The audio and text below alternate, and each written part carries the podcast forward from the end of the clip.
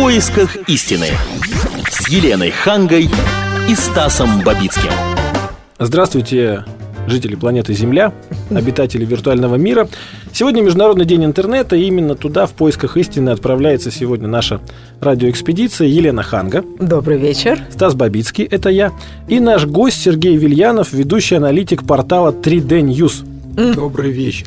То есть человек с той стороны, человек из виртуального мира, который видит интернет изнутри, и сегодня будет для нас интересен в качестве эксперта. Вот вы правильно сказали, что человек с той стороны, потому что я впервые вижу, чтобы человек, который пришел на передачу, вместо того, чтобы как-то общаться передачу, он уткнулся в свой iPad и что-то там тюк-тюк-тюк-тюк-тюк-тюк, и просто даже не обращает ни, ни на кого внимания. А Есть я ваши фотки выкладывал, там уже обсуждение идет, как хорошо. Обсуждение чего? Ну, как Слушай, здорово. Меня пугают эти люди, меня не пугают. Вот это вот они живут в интернете, это параллельный мир какой-то. Туда нужно, во-первых, таможню установить. Потому что туда не всех можно пускать. Визы- визы продавать в выдавать, интернет. опять же, не всем. И не всех пускать обратно.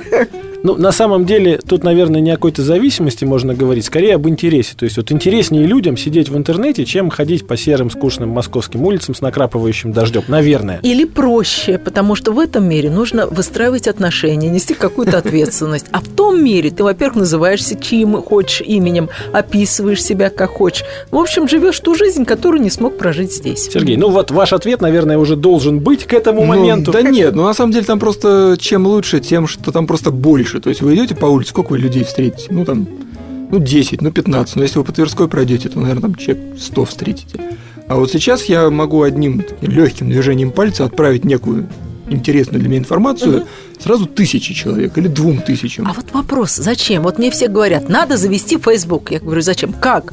Все будут знать, что ты делаешь. А я говорю, а зачем всем? Вот я понимаю, когда мои ближайшие друзья знают, куда я поехала, с кем я встречалась, что происходит. А вот это вот, вот чтобы все, откуда эта гигантомания? Почему нужно, чтобы весь мир знал, что вы сегодня пошли в кино? Абсолютно никому это никому не интересно. Просто вопрос в том, что ну, вот вы человек достаточно публичный, соответственно, вы решаете благодаря тому же Фейсбуку, Твиттеру, неважно, это инструмент, некие задачи, то есть там подчеркиваете, вот вы встретились с интересным человеком, С Сергеем вами, да. Вильяновым, да. Да. И Вы что? тут же об этом писали в Твиттер. Всему там. миру. Да, сразу там 300 человек услышал, о, она крутая, она разговаривала с Сергеем Вильяновым, и в А, следующий раз будет смысле. пристально на вас смотреть.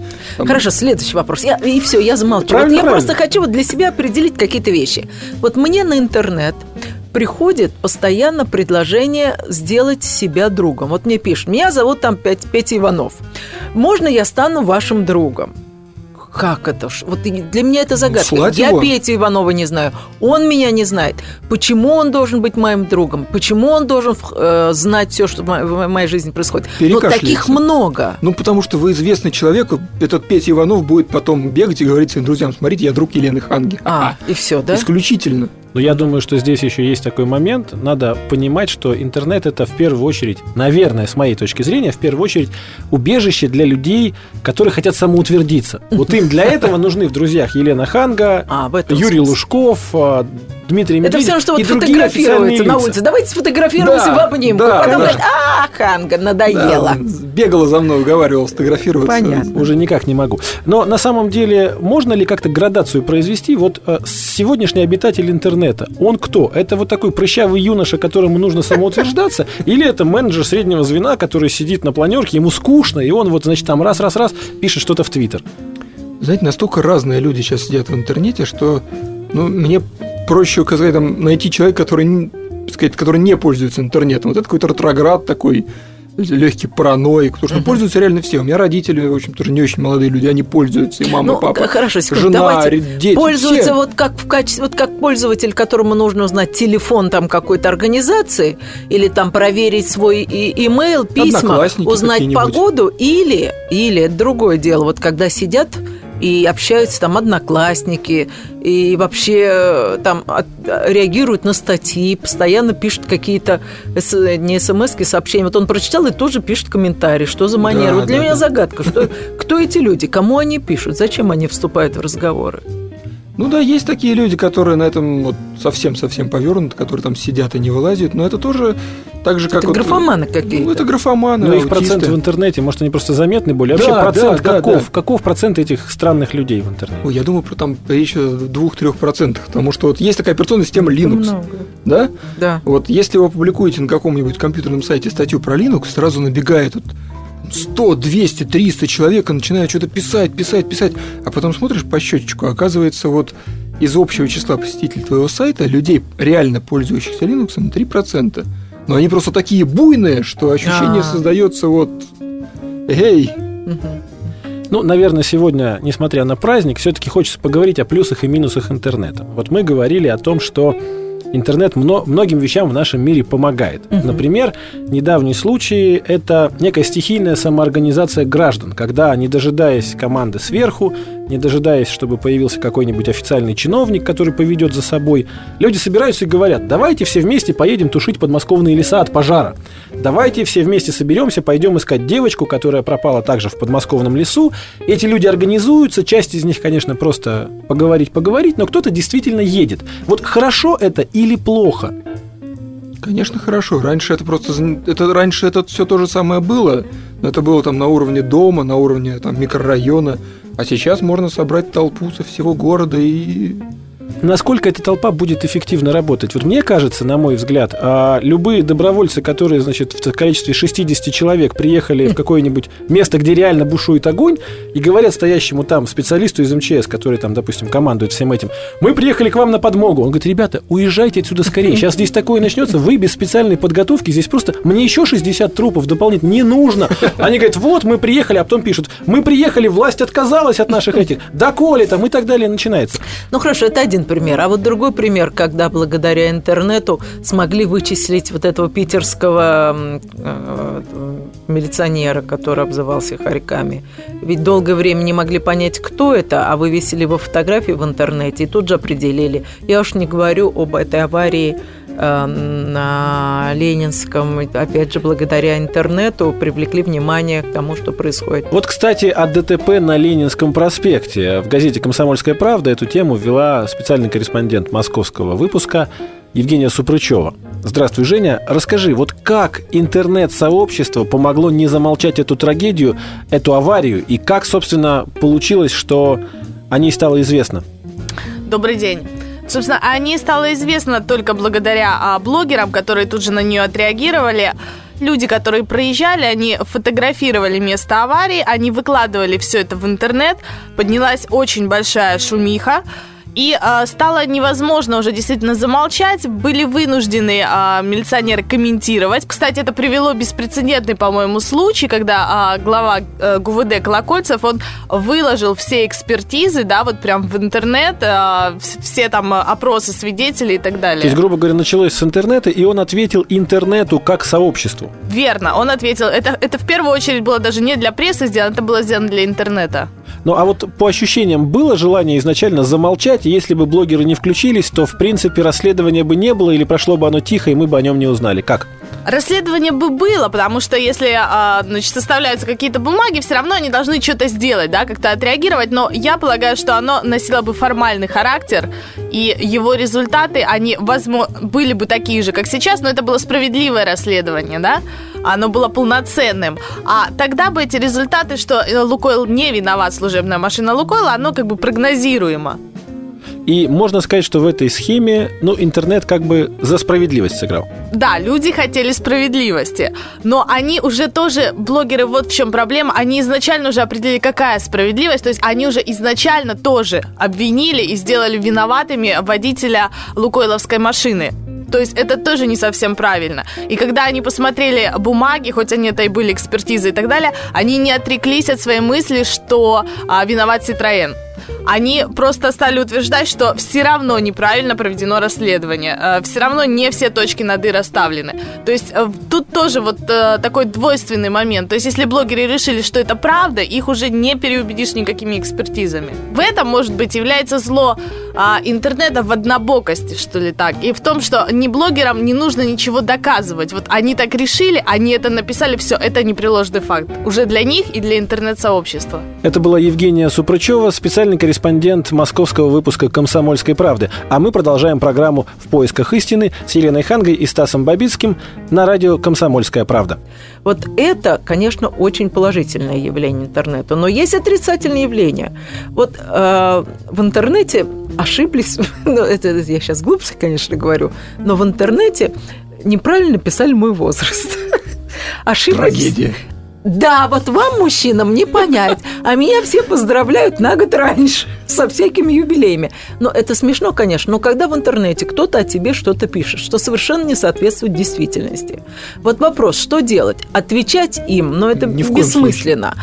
Там ты же не проползешь между стульев в каждой семье и скажешь, вот это неправда, это неправда, этого никогда не было. Бороться с ним нереально. Или с некоторых пор мне стали звонить знакомые и говорят, Лена, ну вот что ты грубишь в интернете? Я говорю, как? Кому я грублю? Они говорят, ну как же, мы зашли на твой этот, ну, я не знаю, может, Facebook или как называется? Живой журнал. А, не, одноклассники, одноклассники. Обратились к тебе, а ты нам тра-та-та-та-та. Я говорю, да я вообще даже и не зарегистрирована. Как не зарегистрирована? Там три Елены Ханги. И кто-то живет моей жизнью, кому-то хамит, с кем-то дружит, с кем-то назначает свидание, потом не приходят. То есть что делать? Вот мы там обратились с просьбой, чтобы сняли, но они на время сняли, потом опять это повисло. Ну вот обра... скажите, Да а не обращайте внимания просто. Ничего страшного в этом нет, потому что те, кто умные люди, они поймут, они отличат. А те, как кто- они могут отличить? Ну, очень просто. Ну, вы же не можете вот знакомому человеку взять и нахамить внезапно. Они же это понимают. Ну да, но понимаете, там вывешены мои фотографии. Ну, Доказательство это того, нормально. что А это это... у, у всех известных людей, таких виртуалов, то есть три Елены Ханги это немного. Ага. Там, допустим, не знаю, какой-нибудь там вот, Филипп Киркоров, там Филипп их 50, Киркоров, там да? их штук 50. А Бритни да. Спирс имеет со- 40, и все по-русски пишут. Да, без акцента причем. Да. Иногда с украинским легким таким. Но на самом деле вот это интереснейшая тема, которая затронута, это некая клевета в интернете. То есть, если кто-то кого-то обидел, и этот кто-то хочет отомстить, свести счеты, получается какая-то дикая ситуация. То есть, я имею блог, на этот блог ходит тысяча человек. Они читают меня каждый день. Все, что я напишу, они воспринимают как истину в первой и последней инстанции. И, соответственно, если я пишу такой-то человек негодяй, он бьет свою жену, он ворует деньги, он мучает котят, этот мерзавец. и все сразу же начинают цитировать и говорить, нет, давайте этому человеку Да. объявим бойкот, давайте Да. будем звонить ему по телефону и говорить, как ты можешь мучить котят. Да. Это же прекрасно. Это А прекрасно. прекрасно, если это не против тебя. Это прекрасно для того, кто мстит. Но для того, кто, в общем-то, является невинной жертвой, может, может быть, и не знает человек о том, что в интернете все это происходит, вот для него это шок. Как это ограничивать? Как с этим бороться? В суд подать нельзя, я уже поняла. Почему? А потому что не на кого. Там не же они все это анонимно делают. Да ну как же, это, это все вычисляется на самом деле настолько просто. По IP-адресу любого человека вычислить это вот вообще там, ну, не проблема, поверьте мне на слово. Даже любительскими средствами. А если уж вы, не дай бог, какие-нибудь органы обратитесь, ну, Ага. вычислить человека это... Но если только он не предпринял какие-то супер меры защиты там через 100 прокси-серверов из Мгм. других стран, но вот обычного человека вычислить, ну, это... Вот по этому поводу у нас есть небольшой рассказ. Редактор регионального отдела «Комсомольской правды» Евгений Сазонов расскажет об одном показательном процессе по линии интернета, который состоялся в городе Ижевске. Там как раз наказали человека, который мстил при помощи интернета. Здравствуйте. В Ижевске весной этого года случилась такая весьма нестандартная история. А, Девушка Яна Куликова неожиданно осознала, что она является одной из, так сказать, медийных фигур в интернете. Все благодаря тому, что управление службы судебных приставов по Удмуртии решили использовать ее фотографию в своих служебных целях. Что они сделали? Они, видимо, просто взяли эту фотографию из сайта «Одноклассники». Ну, девушка довольно симпатичная, красивая. Вот, и, прикрываясь э, этой фотографией, стали заходить на странички в «Одноклассниках» людей, которые имеют задолженности. Там по э, каким-то разным совершенно вещам, там за что-то не заплатили, алименты, все остальное. Ну и с таким текстом там типа «Привет, ты очень симпатичный, я чертовски симпатична, давай познакомимся, там, приходи там в полночь на сеновал». Ну, что-то вроде этого. Вот, встретимся в 6 часов вечера там у магазина такого-то. Вот. Ну, человек такой радостный, прибегает, господи, девушка красивая, меня. Вот, прибегает и, собственно, тут под белые руки. Здравствуйте, служба судебных приставов, а мы вас давно искали. Наконец-то мы вас нашли. Вот, в принципе, как бы оперативная деятельность э, приносила пользу. государству и всему остальному. Но, кажется, девушке Ян- Яне Куликовой принесла она достаточно большой вред, потому что, ну, как бы ее начали полоскать в наблогах, сайтах и так далее. Вот Яна решила постоять за свои права, за свою фотографию, она подала в суд на управление службы судебных приставов. И вот, к сожалению, до сих пор этот суд длится. То есть его несколько раз переносили, он э, несколько раз э, начинался, потом стопорился. Вот. Ну, до сих пор она пытается отстоять свои права, но юристы считают, что у нее очень большие шансы, но просто это займет достаточно долгое время. А мы продолжаем программу «В поисках истины». Сегодня этими поисками занимаются Елена Ханга, Стас Бабицкий и наш гость Сергей Вильянов, ведущий аналитик портала 3D News. И сегодня мы говорим об интернете, что от него больше плюсов или минусов. На самом деле, вот а, возвращаясь к такой идее моментальной условной популярности. То есть, если человек раньше для того, чтобы стать популярным, продвинуть какую-то свою идею, вынужден был э, обзванивать радиостанции, э, писать в газеты письма, выходить с каким-то своим продуктом на рынок. Мгм. Давать И- взятки радиопродюсерам. И через какое-то время не только взятки. через какое-то время это становилось, ну, если не то чтобы популярным, просто известным широким массам. Что происходит сейчас? Группа Ленинград написала шикарную песню «Химкинский лес».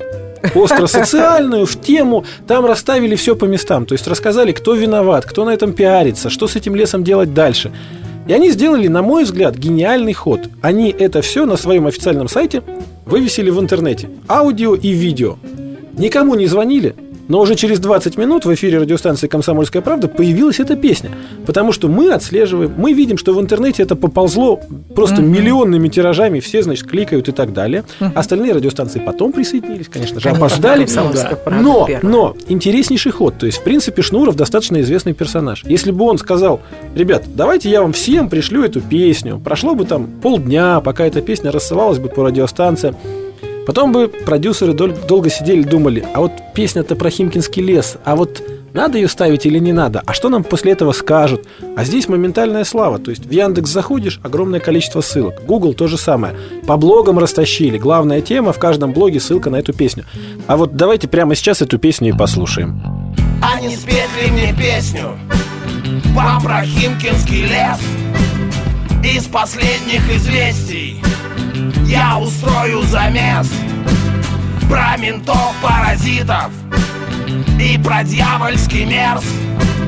Много тем не раскрытых, ну а сейчас про Химкинский лес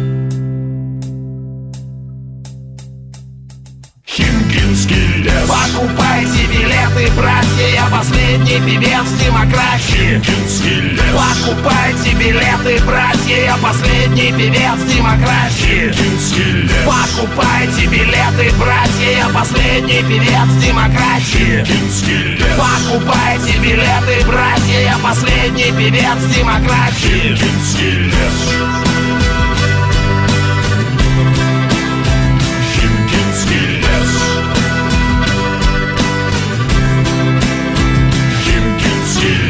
Размещу в интернете. Пусть услышит народ Про бесчинства все эти. Не заткнете мне рот И поеду в гастроли. Я концерты давать Буду петь про доколе Им страну продавать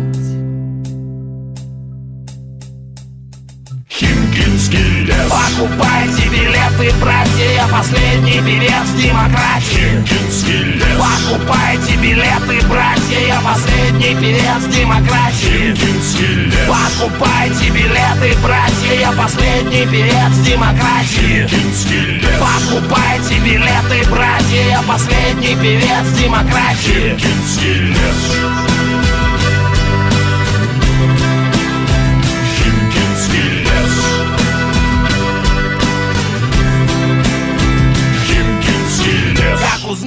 все люди.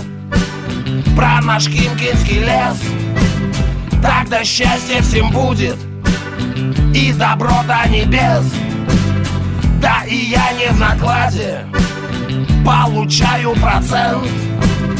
И живу в шоколаде.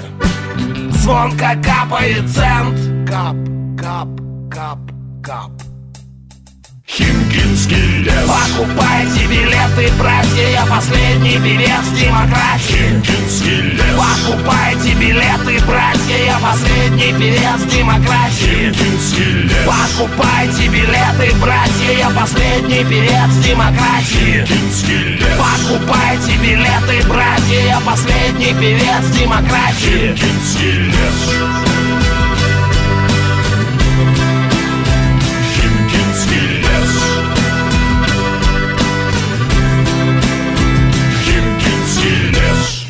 Итак, вот эту песню про Химкинский лес группа «Ленинград» вывесила на сайт, и она в один момент стала популярной.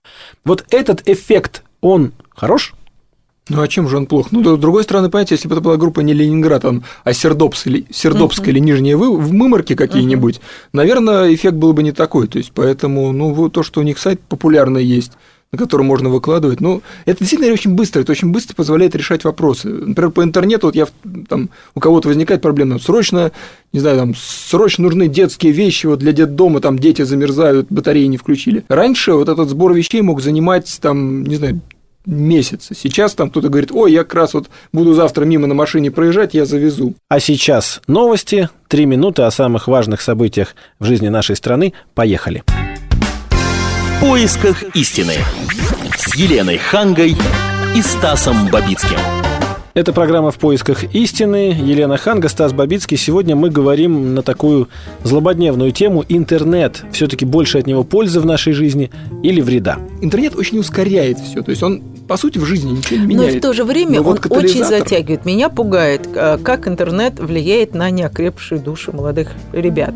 Вместо того, чтобы заниматься там собою, спортом, Это да. музыкой, там Да. та-та-та-та, теннисом, э, путешествовать, гулять на свежем воздухе, гонять футбол, они тут же да, приходят домой, даже не едят, садятся и сидят там часами, просто часами. И это все говорят, что это опасно. Уже такие вещи есть, как зависимость. Ребята пропускают э, занятия, родители на работе и понятия не имеют, что... Ну, и мы все приходим к какому-то такому странному американскому, ну, на мой взгляд, американскому образу жизни, когда появляются некие а, люди с проблемами ожирения, потому что, ну, они за компьютером сидят, едят всякие гамбургеры, Гамбургеры, быстро. да. Да. люди, которые чуж- чураются просто обычного общения и сидят только там, такие антисоциальные злобные гоблины, чаще всего в очках, потому что они зрение портят Ага, себе. да. И, соответственно, знаете, сидеть на работе 8 часов за компьютером не полезно. А приходишь домой еще и дома сидеть Ещё 8 дома часов за сидеть. компьютером, это еще менее полезно. И как бы возникает какой-то такой страх за будущее. То есть, что мы получим в итоге? Ведь нынешняя молодежь это как бы будущее всего мира, не только у нас. В Малайзии они также сидят, в Африке они уже также сидят, в отдаленных странах Южной Америки, может быть, еще не сидят, но через 5 лет сидеть будут все. В этом А ведь интернете. вспомните, вот я сейчас читаю подстрочник э, Лунгиной, они там все собирались, какие-то шарады разыгрывали, какие-то спектакли разыгрывали, они все, почему телевизора у них то ли, то ли не было. Э, Ну, просто они интеллектуально разбирали дети, сами, сами себя развлекали. А теперь ребенку даже не нужно, чтобы его развлекали. Вот раньше как, мама, расскажи сказку. Да не нужна ему твоя сказка. Он сел к интернету, и там тебе рассказывают все, что Фигуры хочешь. портятся у детей, это, это объективно. А я уж не говорю о том, что а, поскольку нет цензуры в интернете, это отдельная тема, нужна она или не нужна. Но а, это же такие ужасы можно совершенно случайно э, на- наткнуться, просто запросив просто детскую песенку. Там выскакивают такие сайты порно. Вот поэтому надо ставить специальные средства своим детям. Есть они, программные средства, которые очень существенно ограничивают и фильтруют такие вещи. Есть такие уже инструменты. А делают почему наши. эти инструменты нельзя запускать на уровне госкорпорации? В браузер сразу Да. поставить этот инструмент, Да. и он будет отсекать порно-поиск Да. абсолютно сразу. Почему этого не делают вот тот же Яндекс, тот же Google? Ну, а Почему? как, же, как же свобода слова? А как же Ну, вот государственная начинается. политика о том, что мы должны существовать в рамках Не, ну позвольте, свобода слова. У ценностей? нас же порно-литература не продается в киосках, правда? Но при этом, пожалуйста, наверное, что, если очень захочется... В интернете есть. Не, не в Елена интернете. в Да и в интернете киосках есть. найти, в общем-то, В киосках, можно. я думаю, есть. Вот около Но в каждого интер- метро интим, там да, совершенно верно. Но, значит, в, в киосках э, не выставляется. Вот так же и в интернете вполне можно зап- запустить какую-то программу. Хотя бы с условным каким-то таким обозначением детям до стальки-то вход воспрещен и действительно уже там проверяешь. Ну такое. да, а взрослые люди хочет, ради бога, только набери там какое-то что-то там особенное, и пожалуйста. Да? Может, до этого и Но дойдет почему-то однажды. Пока еще такого Ну, поисковики нет. вообще фильтруют тебя, как, как, а, там А. пытаешься какой-то интересный поиск Да делать. ну ужас, такой вдруг выскакивает, Ну, что прям И не... тем не менее, они все равно достаточно суровы. То есть какой-то откровенно ви- вирусный, баль, какой-то нехороший сайт вы, скорее всего, не сможете открыть уже. Но опять же, опять же, вот этими всеми заморочками пользуются ведь и мошенники в интернете. Да? Ну Надо да. понимать, что там сидит куча доверчивого народа, в основном дети. Если им говорят, пришли смс кликни сюда, Да. то там можно разорять Мгм. целыми Мгм. корпоративными такими объемами уже. То есть с одного сайта можно иметь неплохой такой замес. И я не, не думаю, что их ловят, этих людей. Я думаю, что... Еще как? Ловят? Конечно. Ну, знаете, на самом Как деле, говорил Путин, а где посадки? а посадки очень простые. На самом деле, вот эти короткие номера, на которые отправляются смс, они принадлежат очень ограниченному кругу, кругу компаний. И где-то месяца четыре назад началась очень серьезная кампания против этих компаний, Мгм. простите за каламбур. И э, сейчас, э, как правило, вот у, большого, у операторов большой тройки, когда вы отправляете смс на этот вот короткий номер, с вас не деньги снимаются, а вам приходит сначала вопрос. Вы уверены, что вы хотите? С вас снимется такая-то, такая-то сумма. Да. И только потом, если вы еще раз скажете. Но, если даже ваш ребенок скажет «да» и отправит ваши деньги, Да. то все равно вы можете потом позвонить в службу поддержки, сказать, что вот оказали такую не- ненужную услугу, верните мне мои деньги. И вернут. Очень с этим стало сейчас Хорошо, строго, теперь Очень Хорошо. А что еще делается вот примерно на таком же уровне для того, чтобы почистить интернет от мошенничества? Наверняка же, может быть, там какие-то милицейские рейды проводятся. Я не знаю, я предполагаю. Возможно ли это в интернете? Ну вот, кроме, кроме коротких номеров и платных, я пока вас порадовать ничем не могу, потому что вот все остальное, фальшивые интернет-магазины, какие-то фальшивые сайты знакомств, где просят деньги за регистрацию, они все еще есть и ничего с этим, пока, пока с этим ничего не сделаю. А каково студентам, которые теперь в интернете находят уже готовые сочинения, доклады, дипломные работы? А потом их учитель точно так же, перед тем, как начать читать, он берет кусочек, вводит тот же Яндекс, и ему хоп, вываливается. Вы знаете, сколько их уже Нет. людей? Вы знаете, скольких уже людей таким образом завернули расскажите, курсовые, расскажите. дипломные работы? Ну, просто у меня, я сам по специальности преподаватель, Так. поэтому в академической среде там какие-то знакомства есть. Это настолько массовое явление, то есть как там, в 90% случаев, перед тем, как принять реферат, курсовую работу или диплом, ее, ну, название это обязательно, но название обычно студенты, Ну, если не совсем тупые, они меняют. Да. А просто вот за- он пролистывает 4 листа, предложение некое, вводится в Яндекс Так. И проверяется, если совпадение вываливается, а как правило, если реферат скачан из интернета, он там есть, он проиндекс, слова проиндексированы, то это вот так вот все перечеркивается, до свидания, всего хорошего. А. Поэтому нет. Вот 10 лет назад я помню одну главу своего диплома так скачал. Тогда еще нас ну, не умели так. э, Скажите, а вот объясните, человек, который размещает там, например, эту дипломную работу, с тем, чтобы ее скачали остальные, а как он зарабатывает? А никак. Я А зачем тоже- он это делает? Ну, просто так. То есть я в свое время тоже все свои рефераты, которые писал сам, и диплом все выкладывал, они до сих пор там А лежат. зачем? Взаимопомощь. Ну, взаимопомощь, да, пусть люди пользуются это как материал, работа. Хорошо, тогда следующий вопрос. А это лженаука. Вот вы выложите ошибочное что-то, да? Студенты скачают и будут думать, как они говорят, да, это правдивая информация, я в интернете это взял. Абсолютно верно. Раньше как говорили, это в газете написано, Ну, в газетах, ну, как правило, да. не врали, потому Да. что, знаете ли, в газетах существовали хоть какие-то там редактура и так далее. То есть люди совсем уж какие-то глупости вычеркивали всегда. И в советское время, когда цензура была, и в российское время, когда свобода слова берите сколько хотите. А вот в интернете это же, это кто угодно. 13-летний ребенок может выложить что-то, нечто, как энциклопедическую статью со своим Сенсация, видением мира. да. И это будет читаться многими как действительно вот истина в последней А потом инстанции. это Да ну будет не. цитироваться. А цитироваться, ну это все проверяется же, то есть как сейчас, А ну, как это проверять? ну так же, как и раньше, вы же никогда, ну, по крайней мере, я так помню, когда мы учились, мы по одному источнику никогда не писали рефератов, мы несколько сравнивали, есть такая точка зрения, вот такая есть. Всякого бреда и в книгах хватало. Мне кажется, что на производство книг всегда уходит и времени побольше, и денег, и поэтому там старались, но если информация печатается, ее там под редакцией Академии наук или кого-то еще. А вот в интернете, ну, правду говорят, что давайте введем не то чтобы цензуру в интернете, некий контроль. Я, кстати, за контроль в интернете, потому что если учитывать, что одна и та же информация там тиражируется ну, миллионными просто сайтами, миллионными страничками, да, ну, будет исходников не 150, а 20. И все равно будут миллионы их тиражировать, потому что, а что им еще тиражировать-то останется? Но эти 20 будут проверенные и как бы узаконенные. Вот, наверное, это наш путь или нет? Тяжело будет, понимаете? То есть, как- Знаете, какие мощности нужны, сколько людей нужно, чтобы вот все это прочитать, вы, найти зерно истины, вы, вы... Скажите, а в Википедии э, там это проверяется? Нет, там на самом деле очень смешная ситуация. В Википедии большинство статей каждый может зайти и отредактировать на свой вкус. То есть это на самом деле очень... Это тоже шарашкина контора. В общем, да, то есть в Википедии на такой бред пишут, что просто смешно. Но, но в Надо среднем- зайти в Википедию, найти статью про Елену Хангу и отредактировать ее сегодня же займусь, кстати. Вот. Ну, Посмотрим потом. Там э, в одном из журналов, в котором я работал, там есть подробное описание редакции, в том числе там про меня несколько абзацев. Я, я раз в месяц захожу, все время что-то новое про себя А узнаю. кто там Не написал? знаю, какие-то читатели Это приходят. бывшие там- возлюбленные. Да После того, как вы женились.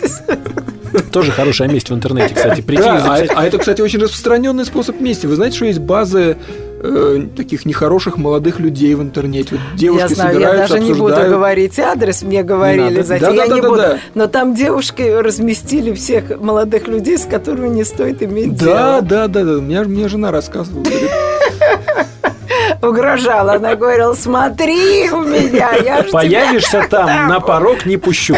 Ну, наверное, так. А с другой стороны, можно ли это вот считать таким вариантом прежних слухов, которые были на скамейке, там сплетни, ты вот с этим не дружи, он плохой, да?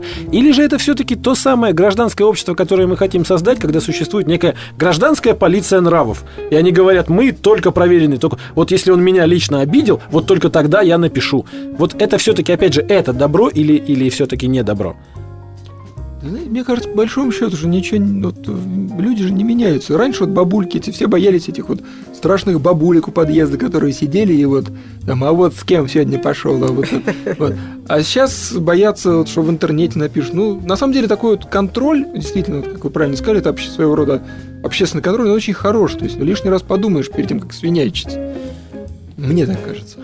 Еще один момент – это развитие вообще всего, что связано с интернетом, то есть мобильные телефоны теперь, все с камерами. Скайп, То есть скайп, скайп, Тут же главное. снял, тут же бросил, и как бы вот, ну, условно говоря, стало все прозрачно. Наш мир стал невероятно прозрачным. Я сижу в кафе, Мгм. ну, допустим, со своей знакомой. Допустим. Вдруг мимо кафе проходит большие Подруга окна. жены. Подруга жены. Опа. Щелк, И ушел. бросила в ее дневничок интернетный. И я, приходя домой, понимаю, что что бы я сейчас ни сказал, Уже все, уже Как бы смысла, да. уже мир прозрачен. С другой стороны, а что ж теперь, никуда не ходите, кофе ни с кем не выпьешь? Тоже неправильно.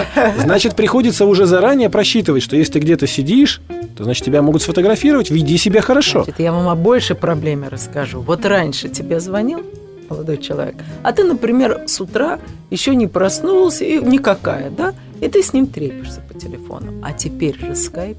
И теперь даже по телефону невозможно разговаривать, э, не, не, не, не, не накрасившись, не приведя себя в порядок. В халате же не будешь сидеть и разговаривать по скайпу. А что, у женщин реально такие проблемы? Ужас какой-то. Мне приятель звонит, ну, бывший из, из Америки, а разница большая во времени, поэтому он звонит все время с утра, 7-8 утра. И мне надо подниматься и приводить себя в порядок, я же не могу, а потом он будет говорить, ой, говорит, звонил в Москву, Лен, в таком, Ой, да. ой, кошмар, вот видно, плохо совсем дела, вот приходится. Проблемы. Ну, на самом деле, с видеозвонками смешно получилось в свое время, когда вот говорили о том, что надо вне- внедрять 3G, Да. технологии связи третьего поколения. С главной такой вот фишкой всего этого было видеозвонки, что вот ваш телефон Да. научится делать видеозвонки. Так. Вот сейчас у нас 3G появилось, видеозвонками не пользуется никто. Как не пользуются? А С моего Просто телефона все- можно звонить с видеозвонками, но реально я когда пытаюсь кого-то набрать, а этот человек говорит, у меня никак, пока Да, извини, да, да, что-то всё не так- сейчас, давай, потом как-нибудь, все такое. А. Ну, может быть, действительно та же проблема. Я-то звоню в основном девушкам, а они, допустим, в этот момент не накрашены. Да? Хотя, вот такой интересный момент. Вообще все эти способы связи, чем, допустим, меня пугают? Вот сейчас в интернете, а, кроме социальных сетей, форумов и всего остального, вообще существует некое пространство, где ты можешь жить не выходя. То есть даже, э, даже уже появились какие-то интернет-ЗАГСы, в которых можно зарегистрировать свои отношения. Конечно, это неофициально, но как бы можно. Появился некий виртуальный секс. Пожалуйста, выше крыши в интернете заходишь. Неприятно, противно, да, но это есть. Еду заказывать можно. Вот, соответственно, в интернете уже можно жить. Я предполагаю, что когда-то в свое время какие-то подобные программы, и даже где-то читал об этом, разрабатывались для инвалидов, прикованных к постели, которые вот никак не могут, вот не могут по-другому, они вынуждены общаться только так. Почему мы все уходим в это добровольное инвалидство, когда можно совершенно спокойно ходить в кафе, встречаться, выезжать на Ходить природу на пикники, ходить в ЗАГС, в конце концов, да. Почему вся наша нынешняя молодежь идет косяками туда и заранее обрекает себя на то, что за пределами интернета у них нет будущего? Нет будущего. Ну, они же Причем- потом как-то встречаются. Я не знаю, как они встречаются. Моя дочка приходит из школы, садится по скайпу разговаривать с своей подругой, то есть она включает, она подругу видит, но при этом она ей пишет. То есть, в принципе, она разговаривать может. Но вот круто же писать, писать недавно научилась там э, э, совсем недавно, да, и вот она пишет и разговаривает. Я думаю, ну, во-первых, вы только что расстались, уже полдня провели в школе. Во-вторых, вы друг друга видите, тогда разговариваете. А зачем тогда писать? Но для них это вот какое-то вот новое поколение. У них вот э, мозги так связаны с руками, э, им проще вот так вот. Но это вот разговаривать. то самое, о чем я говорю. То есть еще какое-то время они вживят себе микрочипы куда-нибудь в область вот виска и вообще не будут двигаться. Они будут просто силой мысли запускать все эти буквы, цифры и все остальное в интернете. Как поколение это спасать? Да я думаю, оно себя само спасет, потому что мне очень понравится то, что вот с ними происходит. Фигуры портятся, цвет лица, цвет лица портится. Вообще все это Это очень поздно будет. нехорошо все это. То есть они пойдут в те же фитнес-клубы. В фитнес-клубах не протолкнешься, между прочим. Но это старшее поколение там Нет, пытается. Которое пытается от инфаркта, бегом от инфаркта Ну, по беговой дорожке. Да. Ну вот что-то такое, да. Потому мне кажется, человек это очень такое животное, очень самоконтролирующее. То есть в свое время, помните, там в 70-е годы все боялись, что сейчас вся молодежь там, попробовала нехорошие препараты, и все, и вот будущего нет. Ничего, как нет. Ну и нет. Ну и Нет. С другой стороны, вот те самые американцы, за которых обычно ратует Елена, они ведь сейчас в последнее время начали буквально компанейщину. У них пошли фильмы «Суррогаты» с Брюсом Уиллисом, о том, как опасен виртуальный мир. У них, значит, пошли фильмы про тоже угрозу из интернета, тот же «Крепкий орешек» с тем же Брюсом Уиллисом. Сейчас придут злобные хакеры, и всех вас здесь к чертовой матери, и вы даже не сможете ничего сделать, говорят им. И получается, что интернет, который был, собственно, создан в Америке и раскручивался в основном в Америке, сейчас для Америки представляет некую угрозу, раз они пытаются ограничить, сказать, ребят, вы не увлекаетесь на 100%, вы все-таки помните, что есть обычный мир. А у нас наоборот, мы только сейчас подошли к той стадии, когда все говорят, вау, интернет это круто. Может быть, нам тоже начать какую-нибудь компанейщину? Рано, рано, рано. Вы поймите, что вот мы вот тут вот живем в нашей уютной Москве, и нам кажется, что вот везде так. На самом деле вы отъезжаете от Москвы на 50 километров, там какой там елки-палки интернет? Там уже вот люди ходят в гости, играют в шарады. Там, Там всё это другая, ещё есть, там да? другая жизнь совсем. Наоборот, нам бы подтянуться немножко. А уж вот москвичи, ну бог с ними, с москвичами. Интересная мысль. Но, но вернемся все-таки к интернету, который у нас есть. А каким будет интернет через 10, 20, 50 лет? Интересно мнение специалиста, потому что, ну, как бы мы вот предполагаем, что это будет связано с компьютерами, но ведь это может быть вообще чем-то совершенно принципиально новым. Или же интернет заменит какая-то другая напасть? Знаете, он просто станет настолько естественным, что мы перестанем его замечать, как мы, пере- как мы сейчас не замечаем горячее водоснабжение дома, когда оно есть, как мы не замечаем электричество. Оно просто будет как часть, вот, часть жизни, с помощью которой можно решать много, вопро- много вопросов, там, делать свою жизнь лучше или хуже. Потому что электричество, оно тоже, оно, с одной стороны, хорошее, а с другой стороны, за него платить надо, или там током жахнет, или пожар начнется. То же самое абсолютно. Интернет, он, он в- вливается, то есть еще 10 лет назад мне в бреду бы не приснилось, что я вот могу с телефона выйти в интернет, с кем-то связаться, почитать что-то. Сейчас это норма. У меня с собой вот сейчас 5 устройств, с которых я могу это сделать. Я думаю, что просто оно и в, и в холодильнике пролезет, и, там, не знаю, в утюги пролезет. А что, в, в утюге тоже есть там программа для глажки, она вот, там, фотокамера в утюге, вот она, видит там джинсы, раз, температуру сам отрегулировал в интернете, справилась, как, какая температура для этой ткани лучше, оп, понеслась. Холодильник, там, молоко прокисает. Раз, Но я ну, точно знаю, что уже никто не будет листать книжки. Вот этого шелеста чудного не будет, судя вот... Уже есть виртуальные книжки с шелестом даже, то есть прям прямо страницы, я вам покажу потом. То есть прям вот страницы! Вот прям вот меня, вот шелест. вот Да, да, да, да, да, да, да. А плевать один на один. палец надо будет? Можно, но потом протирать экран, но можно, можно, можно. Да. Наверное, назовете меня ретроградом, но я все-таки искренне надеюсь, что после какого-то витка увлечения всеми этими наворотами потом придет мода на старину. Ну, как на винил, Цветы да, вот после да, Сидюков, да? да, и все скажут, нет, ну, конечно, сейчас можно все, но вот раньше-то было лучше, и книжки еще и пахли. Письма писали раньше Письма от руки, писали. а теперь тебе уже заготовлены в интернет 50. Там Только с имя Новым вставить. годом, с этим, с тем, пожалуйста, имя вставь. И пошли, вот тебе и письмо. И цветы точно так же посылают по интернету. Но вот все-таки искренне надеюсь, что когда-нибудь мы обретем некую гармонию. Сейчас у нас перекос по линии интернета, а вот чтобы вот хотя бы вот вернулось то ощущение и стало примерно 50 на 50, чтобы был выбор у молодежи, чтобы они сказали, да, я могу сидеть в интернете и все это получать, но вместе с тем я могу то же самое получать и без интернета. Ну вот, наверное, тогда будет Но хорошо. тогда еще что-нибудь появится, чего мы тоже будем страшно Но бояться. знаете, что страшно, наверное, интернет выч- выкинет очень много людей из профессии. Например, уже все мои друзья бронируют э, гостиницы, самолеты и прочие вещи через интернет. Вот тур, э, турагенты, они не боятся остаться без работы? А вы знаете зато, сколько людей в регионах, вообще в других странах менее богатых, чем наша великая Россия, сколько, они, сколько людей работает через интернет на Москву, и они зарабатывают там драматически больше, чем они могут зарабатывать у себя в своем маленьком уютном городе. Сколько журналистов таких вот, Ага. сколько писателей. Это совершенно другое качество жизни. У меня есть товарищ, живет в маленьком украинском городке. То есть вот он зарабатывает э, ну, порядка двух тысяч долларов. Мгм. Благодаря тому, что в Москве там он пишет всякие статьи и прочее. По меркам его города 2000 долларов это, ну он там просто самый богатый парень, самый богатый жених. Это все благодаря интернету? Только, исключительно. Я в свое время его нашел, он написал на каком-то форуме, мне понравилось, как он написал. Я стал сам ему с текста заказывать, он рекомендовать друзьям. И вот сейчас. Живет как король. Гениальная вещь на самом деле. А хочется сказать следующее. Наверное, уже надо выходить на некое обобщение в поисках истины. И моя мысль в умеренности. То есть Да. я призываю, знаете, интернет, он как водка. Он тоже раскрывает границы, дает какое-то новое видение мира. Как секс. Но если им переборщить, если переусугубить, то получится, знаете ли, Я бы сказала, головная боль на утро. лекарство, которое может лечить, а может и убить. И таким образом, наверное, в завершении этой программы мы призовем вас во Всемирный день интернета быть Умеренными и да. разумными. И если есть выбор между водкой, сексом и интернетом, давайте всего по чуть-чуть. Отлично.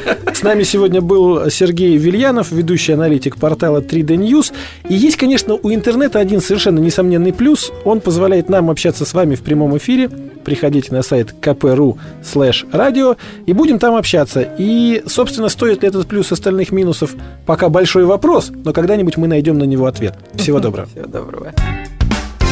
Поисках истины с Еленой Хангой и Стасом Бабицким.